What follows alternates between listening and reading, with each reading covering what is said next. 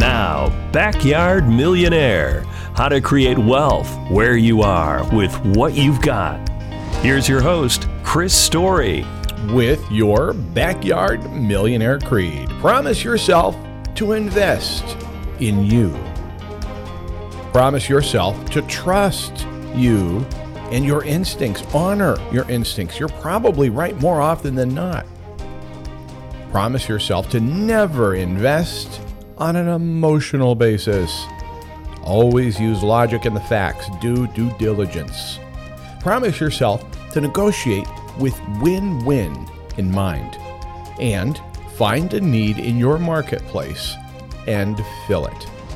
Promise yourself with everything you do to begin with the end in mind. And look forward in life, but don't live into the future. Promise yourself to learn from your past, but don't spend too much time there, either in regret or revelatory on the better days and what once was. Remember and promise yourself to live in the present because this, right here, right now, what you and I are going through in this moment, is all we've got.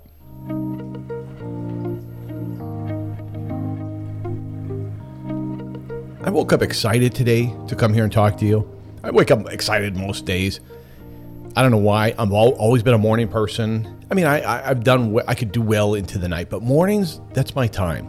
As the kids say, that's my jam. I love the morning time. Tiffany's always, you know, not always, but I shouldn't say that. But she's, you know, it's like you should write at night, or you know, try write. I can't. When I go to write a book, like I'm rewriting right now, The Millionaire Maker. I'm going to share just a piece of it here today. It's a it's a short guide I almost cannot touch it in the afternoon or evening. It's like the creativity isn't there.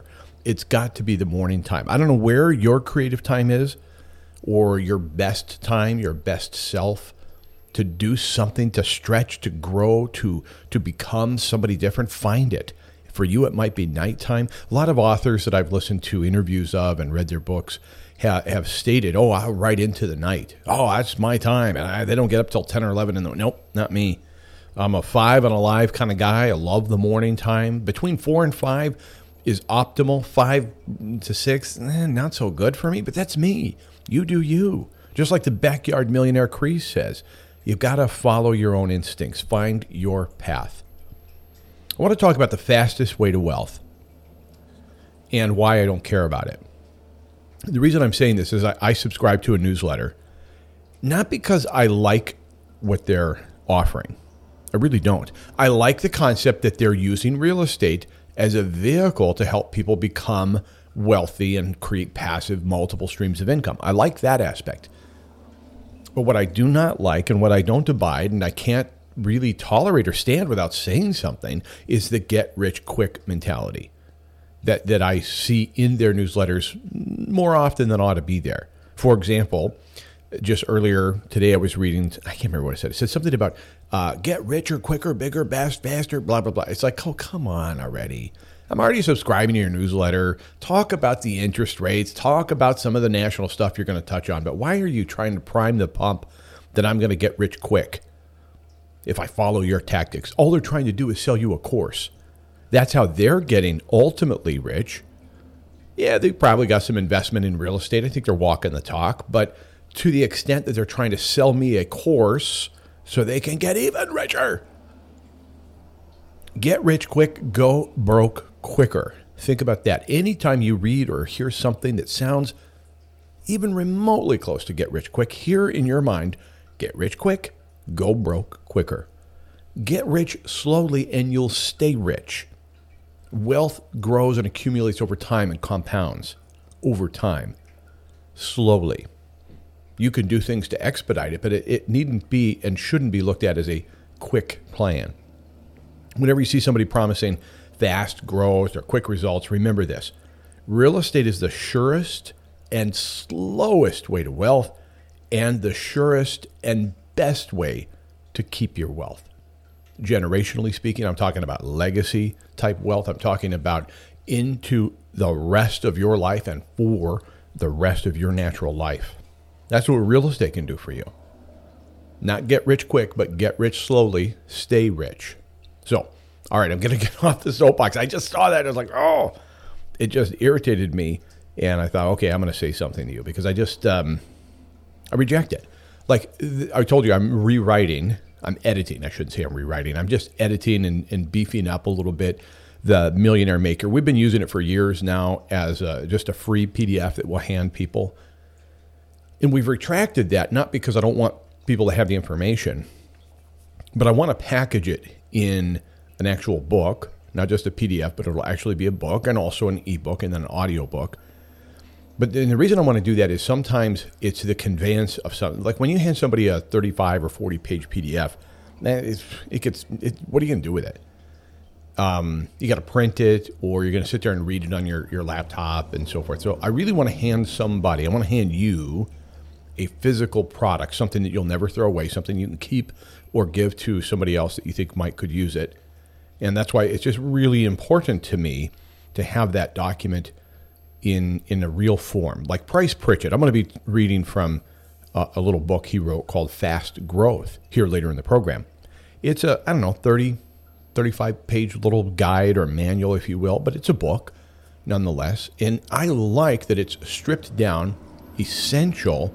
There's no fluff. There's nothing more that is necessary to convey this idea of which he calls align, adopt, and add value, fast growth, creating uh, acceleration. It's a strategy, is what he shares. Anyway, we're going to talk a little bit about his present mind, like thinking in the present and how it can help your future. So we'll talk about that in a little bit. My point is in the Millionaire Maker, it's all about slow growth. There's nothing fast about it. And it's, you know, that may not be for you. I think it is. I think you like that. I think that that's why you're here with me, listening to this, sharing this later from ilovehomeralaska.com forward slash podcast. That's what I think. I think you like that idea. I think you like the idea of something sustainable. I think you like having a stake in your community, having a foothold, and also ownership. I don't like the term stakeholder because it was it was uh, adapted, I think co-opted by a group of people that do not actually have a skin in the game or have a stake, and they're well, we're stakeholders. It, well, are you? you and I want that. You want to own more of your own backyard. I know that, and uh, this guide that I'm working on is going to help you do it slowly, uh, efficiently, effectively, and that's going to have long-lasting impact. I want to talk about something that's more valuable than gold. And this actually comes from the Millionaire Maker. The concept does, not, not what I'm about to tell you, but the concept of more valuable than gold is as follows The roadmap is more important than the car. The roadmap you follow is far more important than what you're in when you're going on this trip. If you're looking for treasure, the treasure map is far more important than which, which you know, what plane or boat or automobile you're going to take the know-how is far more important than capital. And in the Millionaire Maker, I share a story. This is a new edition, so if you don't have, well, you don't have it. So you wouldn't, if you've got a copy of that, you won't know the story I'm about to tell you, which is about my dad. And I've talked about it before, but I'm putting it in print for the first time. And my dad came to pick me up at my pottery store and took me to go look at a piece of property and said, "Here, buy this. And in the in the little book, I talk about how it was. I said he might as well told me to flap my wings and fly to the top of a tree. I didn't know how. I couldn't imagine myself owning, buying, building. I just couldn't see it. And the money was there. I didn't have it, but I had access to the money through my relationships. I didn't have the money. I think it's important to say that again. I didn't have the money. And then, you know what's even more important? I didn't have the know how. I didn't understand that the relationships I had already fostered at the bank through my dad's conveyance of his belief in me, conveyed that through and to the banker. And so he trusted me on a first loan. And I just couldn't see that that relationship could help me with the next project. I didn't have the roadmap. I think, and I'll say this with all sincerity, I think the greatest untapped resource on planet Earth is human potential. And I think a lot of times you keep it hidden. I keep it hidden. We do this out of fear fear of what will they say? What will people say? What, what if it doesn't work? What if it works? What if it's successful? What if I don't know how to do it? What if I'm not good enough? What if I fail? I think we hide our human potential as a result of that fear or indifference. Like, I, I don't know, comfort. You know, I'm happy where I'm at. I don't really, I don't really need to stretch further than this, do I? I think that's one of the other reasons that we keep that resource limited. And then there's just ignorance. Like, I don't know. I didn't know I could do that. I recently watched an interview with a guy who started out selling cars, and he said that first check, and, and he started at 18 because he had nothing else going. He had nothing else he could think of or imagine himself doing. And his family just basically said, get a job. And so the first thing he found was selling cars. And he found he was pretty good at it. Accidentally found that he could do it. And he said he got a pretty big paycheck. That first car he sold, he got a pretty big paycheck. And then he went about finding out how to go do it. And so he had a, he had to learn the roadmap, and he became somebody who would go on to sell. Imagine this: the commission sales of selling cars, uh, almost a million dollars a year, selling cars on commission. That means he had the skill. He had to learn the skill. He had to get the roadmap, and nobody handed it to him. He had to go find it. So I guess I would just say this: before you borrow a single dollar to go start a business or to invest borrow somebody else's plan first. And you may have to borrow somebody else's belief in you before you can see yourself in that larger place or to actually support your own self. Borrow somebody else's belief in you, borrow somebody else's plan, follow that plan, follow the roadmap, and eventually you might be driving a Ferrari down that road if you want to, but don't do it to impress other people. So I, am so ever so grateful that my dad loaned me and Tiffany. He didn't loan us the money, but he loaned us the belief and the plan. And from there, it was up to us. You're listening to The Backyard Millionaire How to Create Wealth Where You Are with What You've Got. We're going to go over your real estate tribe and also when is it the right time to tap into your home equity. We'll talk about that and more. Stick around.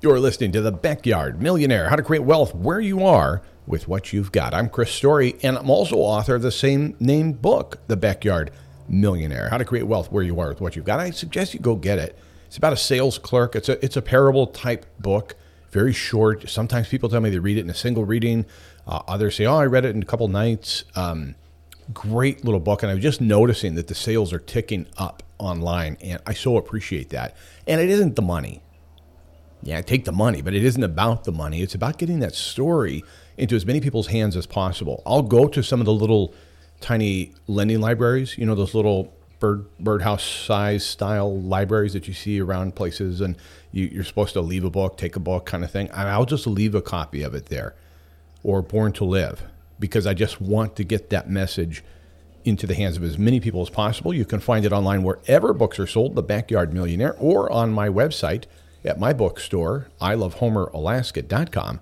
forward slash books. All right, when is a HELOC right for you? And a HELOC, to be clear, is a home equity line of credit. Or how about this? A cash out refi, refinance where you take equity out. Both accomplish a similar thing. In other words, you're getting home equity liquefied. So your house, your land, your property is illiquid. You want to take some of that equity, the difference between what it's worth and what you owe, if you owe anything, and with a HELOC, you're just borrowing against that on its own. It's a whole. It's a second. It's a second mortgage against your property essentially, and you may use it all. You may not use any of it, but it's a line of credit that's available to you. And so, a cash out refi, of course, is obviously necessarily refinancing the whole debt. If you have a debt against the property at let's just say three percent, and you do a cash out refi because you want to liquefy some of that asset, you want to take that cash and do something else with it, which we'll talk about in a second. You're refinancing the whole mortgage now. So instead of just the equity piece you want to take out, which could be say fifty thousand dollars, and you're paying you know something on the order with a HELOC of seven and a half or eight percent on that money, now you're going to be taking the whole indebtedness, including the cash out, and paying the high interest rate of today on the whole thing, and resetting the clock on your mortgage to a 30 or 15 year note. And so you're, you're suddenly, your equity, your your uh, principal payment is going to be smaller than your interest again. You're resetting that amortization schedule. So do think about the difference between the two. We'll talk about when you should tap into that equity but even still as you look at these two a home equity line of credit versus a cash out refi you you really want to know the difference between the two and have a serious conversation with your mortgage lender before you pull the trigger on either one and your mortgage lender is probably not going to be the one to help you with the the HELOC. That's going to be more your bank. You know, think your institutional bank where you have a checking account, savings account, things like that. Your refi, you're hopefully working not just because this person is at the bank you bank, but they're the best mortgage broker. And we'll talk about how to build your tribe and what that mortgage broker should look like a little bit later. But back on point, when should you use your equity? So when is a HELOC or when is a cash out refinance right for you? Simple answer when you have a better use of the money now versus later. So if you tell me you've got a good use for this money, and we'll talk about good, but when you've got a good use for it, then yes, go grab it as long as that good use is one of the following categories. Remember Homer Simpson? I should find that clip. But Homer Simpson said, I found a great way to take a vacation and have my house pay for it. he was talking about a HELOC. He was talking about a home equity line of credit to pay for his vacation. That is not a good reason. Never, ever touch your equity for something as frivolous as a vacation. Ever. Leave it alone. Don't touch it. Leave it there. Leave it in the ground where it belongs. Unless, for example, you're paying off 25% interest credit card loan, credit card debt. You're somehow, you, you, you're saddled with, you've saddled yourself with high, high interest rate credit card debt. And by the way, millions have. We're over a trillion dollars right now in America in credit card debt. That didn't happen overnight or by accident. It's, it, it grew uh, leaps and bounds, and the interest rate is 20, I mean, literally 25%. Are you kidding me? That is usurious. Hard to believe it's illegal, but it is and you can pay that debt off with six and a half percent house money. All right. So long as, and let's put a caveat right here, this is it. You have to promise yourself you're never going to do it again. You can't keep coming back to the well to put out a fire you started. You need to leave that equity in the ground as long as you can for as, for as long as possible because that's how it grows and compounds.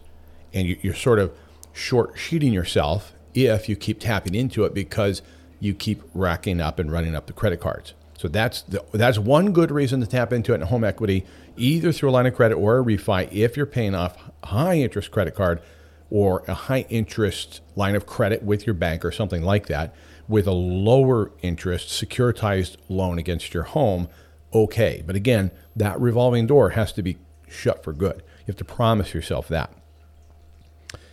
Why am I saying this with such certainty? Because I've been there and I've done that and I've learned the hard way. All right, another point. If you are to use your equity to make another investment in a working piece of real estate or investment piece of real estate, okay. Using the equity to say buy a rental home or a duplex, triplex, fourplex, something along that order, fine. Okay, so long as you've done your, your due diligence, you have a realtor on board with you that's helping you figure out the plan, not just for acquiring that next property, but what it's worth, what its actual worth is, what its future potential worth is, and what its rental value is. So you're, you're going to walk into it not going underwater in any way, shape, or form. So that's that's a good thing. That's fine. So making another real estate investment for passive income with a positive appreciation, path to growth, all of that, and or paying off usurious payday loan style credit card debt with your house money so long as again that you promise never to do that again promise yourself then it's fine. But otherwise leave the gold alone. It's like the richest man in babylon made an incredible point with a with a short little parable about your goals should have children your gold's children should have children and on infinitum. In other words don't touch it. Let your money grow. Let your wealth grow. The compounding value of real estate takes time and if you keep shaking it up and taking more out and resetting the clock and the amortization schedule, you're just going backwards. So if, if it's not one of these two reasons, I suggest you leave your equity right where it belongs in the ground. or do whatever you think is best, but don't say I didn't warn you. When is I wanted to, I ran across something, but I'm just realizing I don't think I have enough time to do that right now. I'm going to come back to this. When is enough enough? I just read um, an article today about happiness related to income, happiness related to money. Like when is enough enough? So we'll get into that. That's actually something I want to spend a little time. on. I don't want to be, I don't want to be short with that. Well, let's talk about your millionaire plan in your tribe. So I just alluded to a mortgage broker, a realtor. Those are two obvious people that should be on your tribe. Trusted real estate broker. And in the Millionaire Maker, I do spend a little bit of time talking about, and I'm I'm really going back and forth to be frank with you, whether or not I'm going to conclude include the word realtor. Most people I mean, almost to a person would think, oh, a real estate agent is a realtor, a realtor is a real estate agent. They're synonymous, they're one and the same. There's, there's really no difference. And obviously, the difference is that uh, over 100 years ago, I think it was in what 1908 or something like that, a group of men in Chicago got together and created basically a, a, an organization to which became the National Association of Realtors, which was going to self impose a higher set of standards on themselves so as to differentiate them from shyster operators and people that were taking advantage and were essentially snake oil salespeople and Ponzi schemers and, and pickpockets, essentially. They wanted to differentiate. So they created the National Association of Realtors. And then shortly thereafter created what's called the Code of Ethics. So they were already establishing a higher standard for themselves and, and, differentiating, and then decided, hey, let's put on ourselves a code of ethics. Well, and I go into some detail in the Millionaire Maker that the the fact of the matter is that some judges, when there's a dispute, some judges have actually adjudicated the case based on not the law, but a higher standard, which is the code of ethics that the realtors hold themselves to. And that's been really great. And I've been proud to be part of this organization for 20, uh, coming up on 24 years now but I'm losing love. I'm losing love for the realtor organization. They're going woke. And ideologically speaking, I, I don't know why, because most realtors that I know aren't woke, aren't buying into that woke culture and cancel culture. So I'm not sure why. We've adopted also ESG, which is all part of coming out of the WEF. We've adopted ESG. It's part of our platform now, as well as uh, woke ideology and DEI. And so I'm, I'm really debating, but but I say in here so far in the Millionaire Maker, you should have on your tribe a trusted real estate broker, and then I put in parentheses realtor. That may or may not stay. I don't know because I may not belong to this organization for much longer. I'm not sure. Uh, they've got to wake up, and I don't mean woke up. They got to wake up, and uh, enough of us have to speak up of, of us realtors. But I'm I'm not sure that's going to happen. Uh, also, a qualified local mortgage broker, and the word local must be in your sentence. It's got to be. There's a lot of online operators. There's a lot of um, opportunities to work with somebody in another state or another universe, practically, with some of these online lending platforms.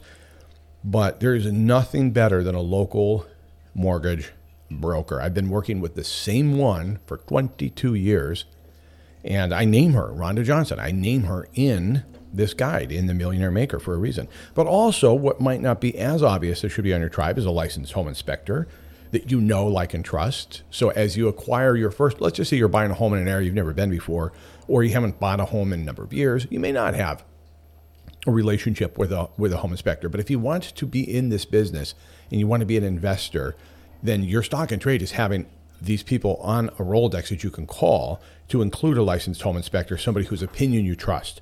Sometimes, you know, they, they pass a little course, they get a clipboard and go out and inspect. Other times they have real world practical building experience and can talk to you about how to solve problems. That's somebody you want to work with. Um, a contractor, specialty, general contractors, very important uh, hard money lender. So this is private money. This is private financing. That kind of relationship can really do you a lot of good. Differentiating from the mortgage broker, obviously, in that they're just loaning their own money, just private money, going to be higher interest rate. Be prepared to pay a higher interest rate, but there are trade-offs, and we can talk about that another time.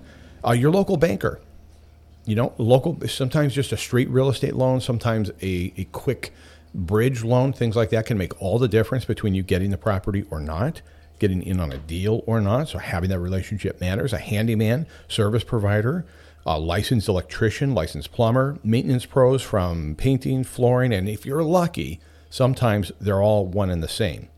Your handyman can do a little electrical, can do a little plumbing, can do the painting, flooring, things like that.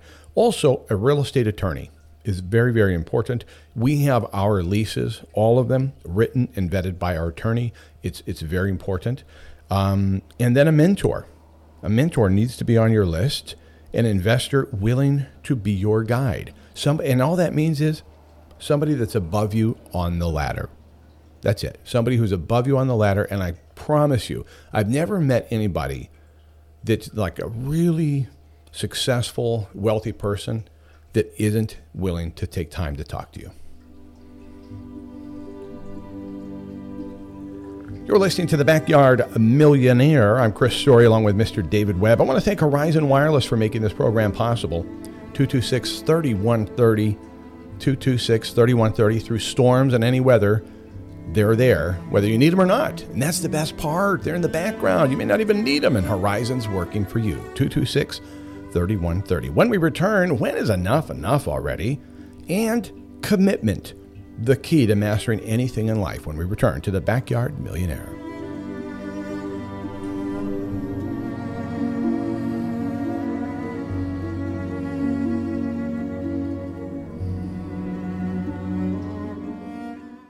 You're listening to the Backyard Millionaire How to Create Wealth Where You Are with What You've Got. Oh, I'm so excited. I just found out who owns a little company called the Salty Girls on the spit next to the Salty Dog. And I asked, Can I, can, will you sell my books?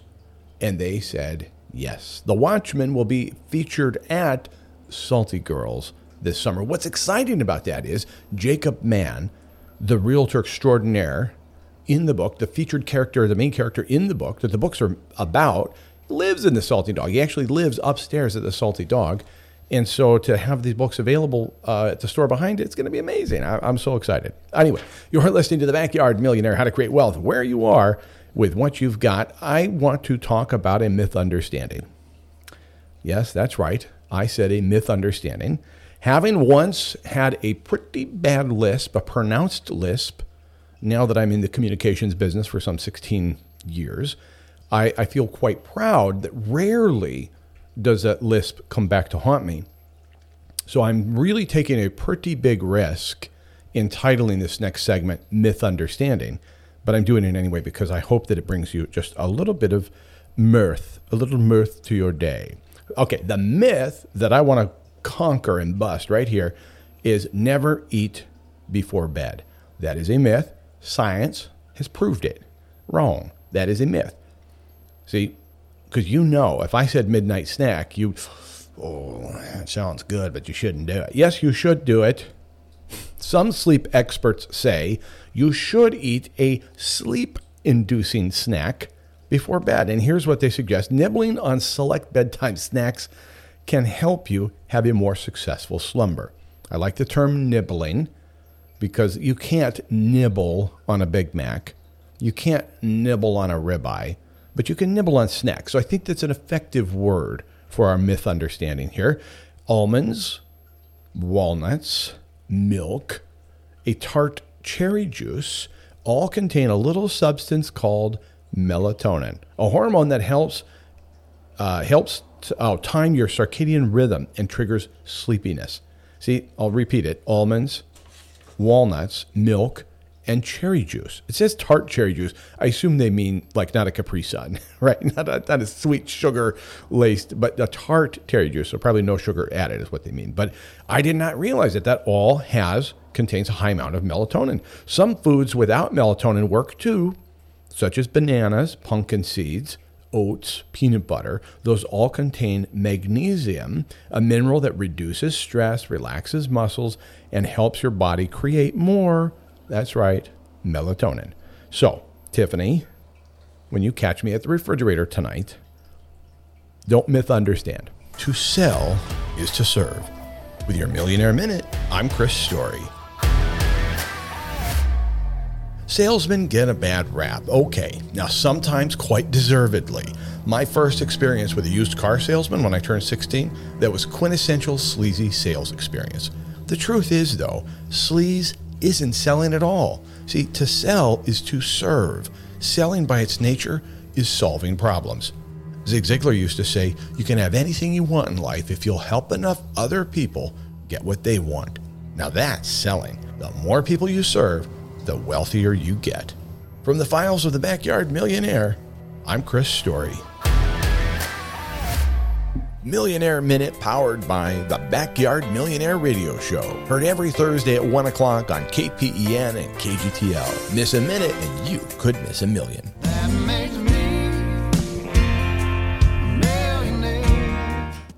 All right, when is enough enough?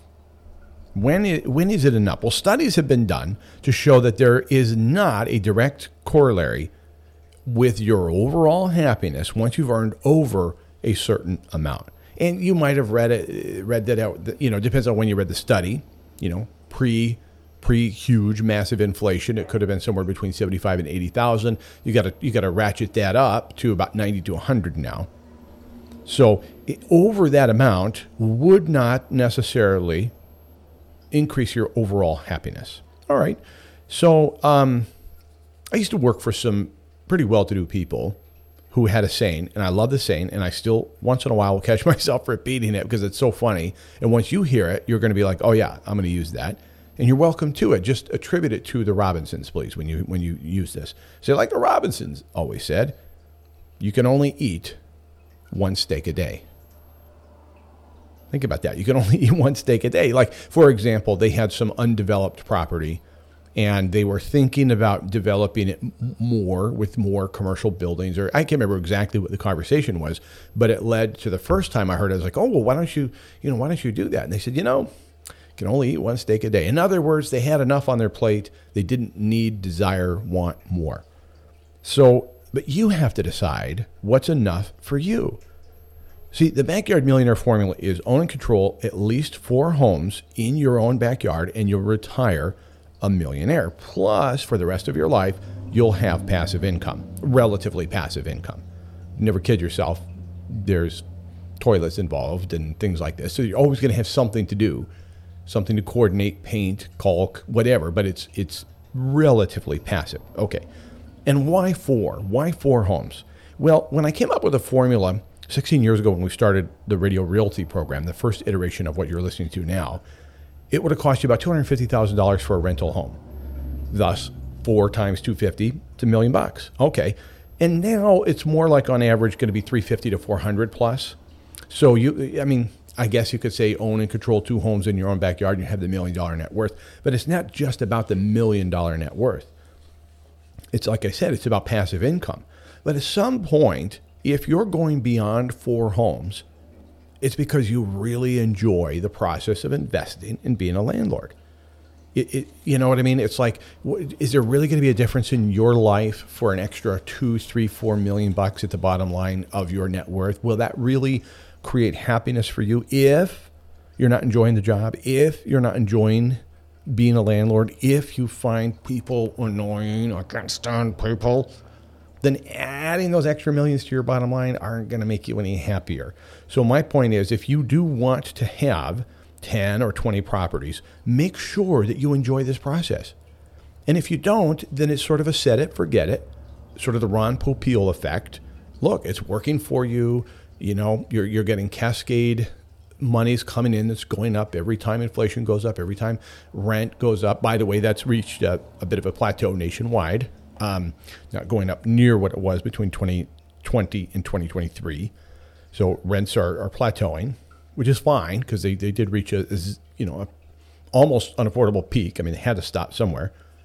But if you don't enjoy this, you don't enjoy talking about it, you don't enjoy looking, you don't enjoy. If, if I share with you the Dolf de Roos formula of 100, 10, 3, 1, and your eyes roll into the back of your head, don't go past four. You probably won't go past four. And I guarantee if you do go past four, you're not going to enjoy it in your happiness level, the quotient of happiness isn't going to go up commensurate with your net worth. So find out for you what's enough. And, and here's a little secret I learned from Morgan Housel. I think I knew this. I think you'll go, yeah, and you'll nod your head with it and say, yeah, that makes sense to me. If you keep, his book was called, by the way, uh, The Psychology of Money. A great little book. He wrote in 2020. It's fantastic. I highly recommend it. It's a fast read, probably three or four sittings, you can finish it. He says, as long as you keep moving the goalpost, you'll never have enough. You'll never have enough if you keep moving the goalpost. For example, if you say something like, once I have the 10 homes, I'll be happy. Once I have the four homes, once I have, you know, $20,000 a month in recurring passive income, once I have this, once I have that, then I'll be happy. And because guess what? When you get there, then you're going to go, you know what? I actually want a little more and a little more. And it's not enough. And you suddenly realize the happiness hasn't gone up again, commensurate with your wealth, with your net worth or your liquidity. Uh, well, I'll take more time with my family. Once the next investment's through, once we're out of escrow, you know, I'm going to spend more time with the family. It's probably not going to happen. You're probably not going to spend more time with the family because the goalposts will move at that point. Once I've established more business, once I've established it and I got a you know real good foothold on my business, I'll deal with my fitness. I'll deal with my health then. No, probably won't. So if you continue to move the goalpost, there will never be enough. And what I'm talking about is moving your mind into a higher vibration, developing a higher consciousness, and you can literally attract all the good that you want. You see, money is literally attracted to us, or it's repelled. Now, in the first 27 years of my life, I can assure you that I was not magnetized to that green energy. It used to stay away from me, and now it just keeps coming to me.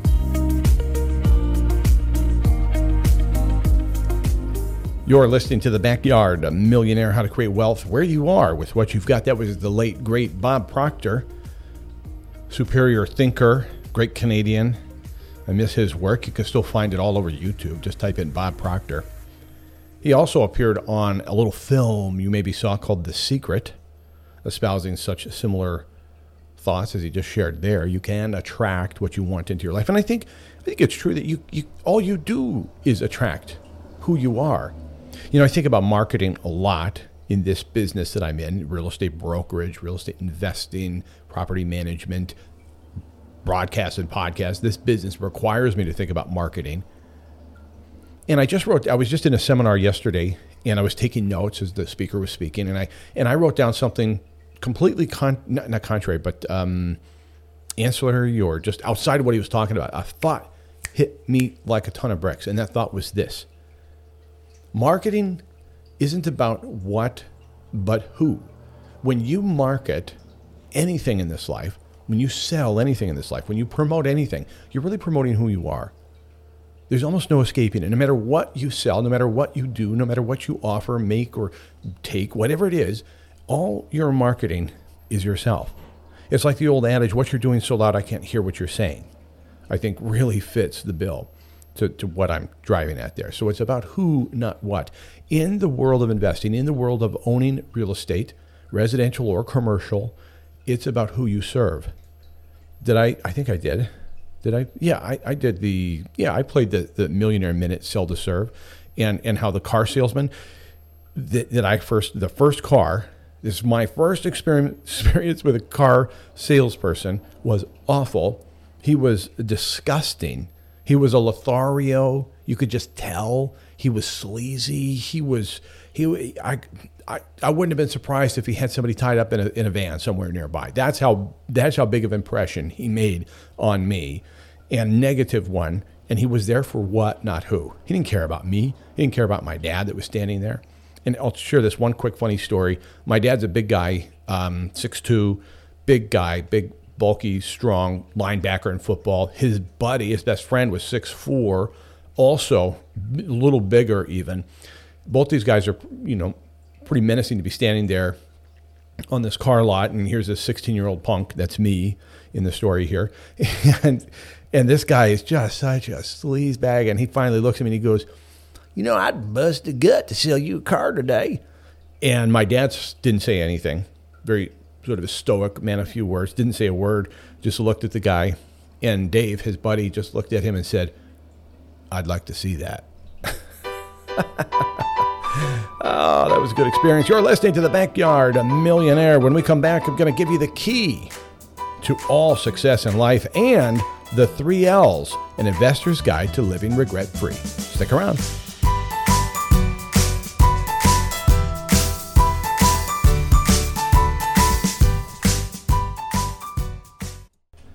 Time is of the essence, but still, don't be ridiculous. You're listening to the Backyard Millionaire how to create wealth where you are with what you've got. When you're investing, when you're buying, you're making an offer, short deadlines aren't always your best bet.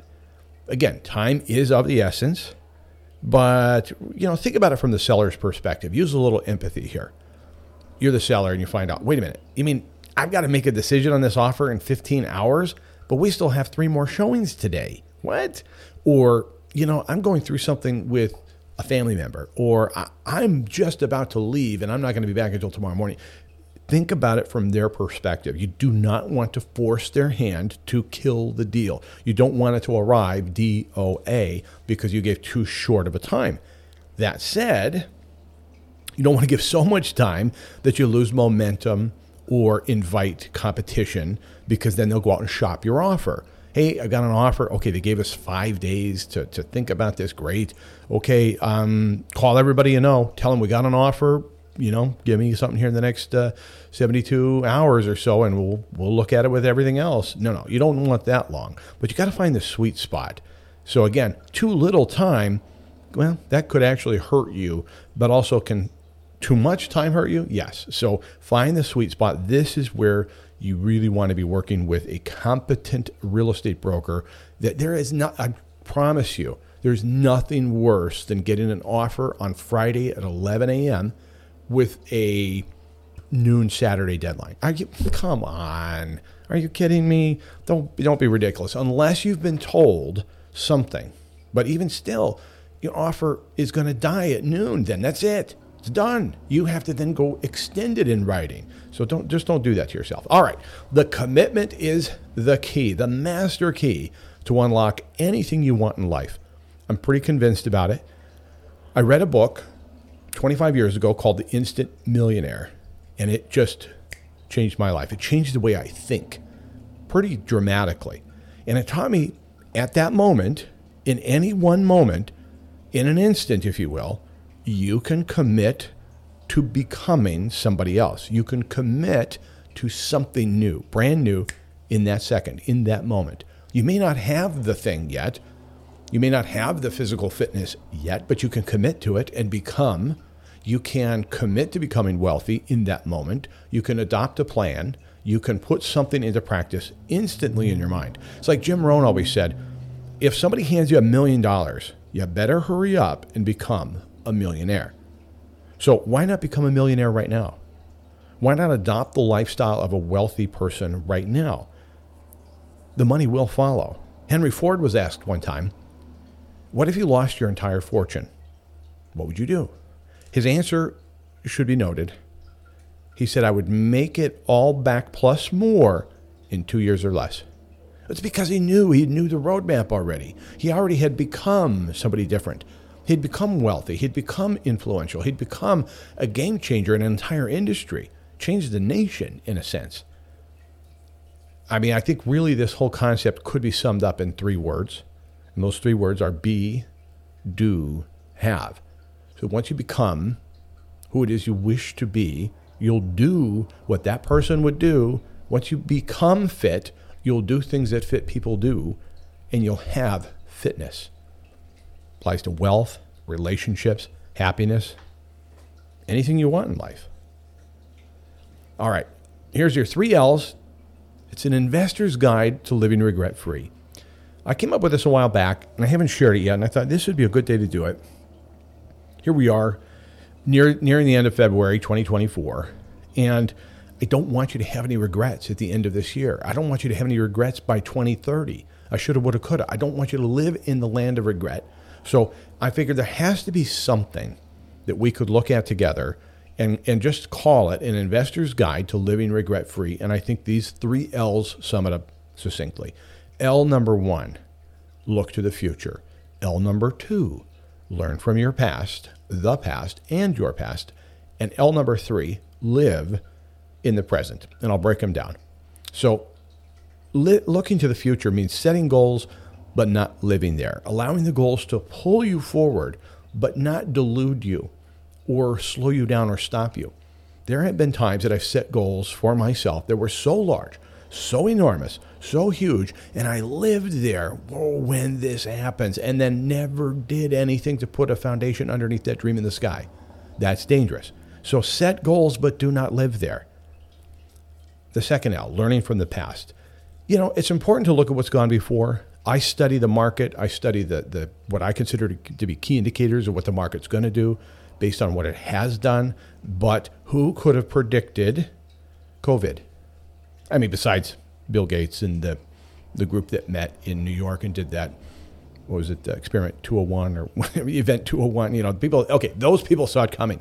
The average investor didn't. The average person couldn't have expected, didn't see, for better or worse, what was going to happen to the market. So if you had just studied the previous 10 years and based your decisions only on that, solely on that, that, that would have been a dangerous time to sell a property prematurely just before a big spike.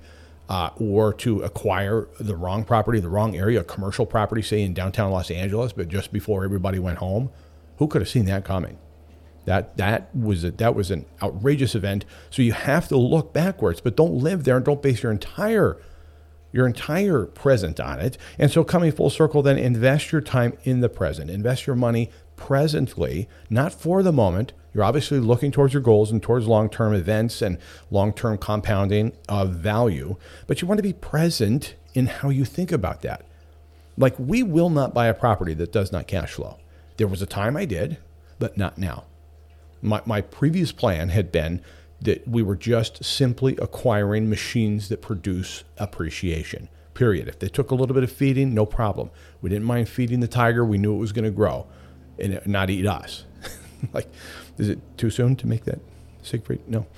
Or was it Roy? Anyway, bottom line is we were feeding tigers that we knew were going to grow and it took some feed and took some time and attention. There's no problem. We, we wanted to do it. Now we're at a point in our life, past 50, that every single, just past 50, by the way, I'm 51, Tiffany's an undisclosed age above that. Well, at this point, it'd be better just to disclose it, right? Because you might be thinking she's 70 or 72. Anyway, so we're thinking at this stage and age of our life, no, no, everything must cash flow. So every investment opportunity, every business opportunity we look at has to cash flow now. That's what we want right now. You could also look at this idea of living in the present as being present with your family and friends, being present with your health and your wealth. And I want to share just a quick, if I have time, I think I do. I just I copied this out of a little book by Price Pritchett called Fast Growth. And Price Pritchett writes small 30, 40 page little books, and they're golden. They're absolutely golden. And this one he says investing, invest heavily in the now, the now of your life. Fast growth requires a keen awareness of what you're doing. And by the way, fast growth, don't correlate that or think that he's talking about getting rich quick. He's talking about changing now. Like, why wait? Change now. You can change fast, you can change in an instant. Fast growth requires a keen awareness of what you're doing with yourself. You need a strong sense of nowness. Or to put it another way, it's important for you to maximize the value of this moment. Time is one of your most precious resources, and you don't get a second chance to use it. Your first shot is your last shot. No do overs. You'll only get one crack at using any given time period for performance or improvement. So pay attention. Consciously watch how you're spending the fleeting now and consider the payback that you'll get. Are you making a good investment of your hours, your minutes, are you wasting these scarce resources, spending time on stuff that offers little return, fumbling the opportunity for fast growth? Now, invest in the now, in yourself, your health, your wealth, your family, all of it. I think that caps that off nicely, don't you? I got to tell you, I think this has been an incredible program. I'm so grateful that we're recording it, and I'll tell you why. It's going to be available wherever podcasts are Get it on Amazon, Spotify, iTunes, or my website, ilovehomeralaska.com forward slash podcast. I'm going to have this up be within the hour. I really feel I, I feel it. Some days you just feel it, don't you? Feel on fire. Feel like I've just self-immolated here in front of the all of you in a good way. I did want to talk about one other thing, but I, I see that The clock's not going to allow that. The habendum clause to have and to hold. We'll talk about that. But remember, I'll just summarize it really briefly. In real estate, there's a bundle of rights that are transferred to you when you buy and are conveyed real estate. From that bundle of rights, some things are taken, some things are not yours. And there is a company in Alaska that is leasing subsurface rights from, from property owners.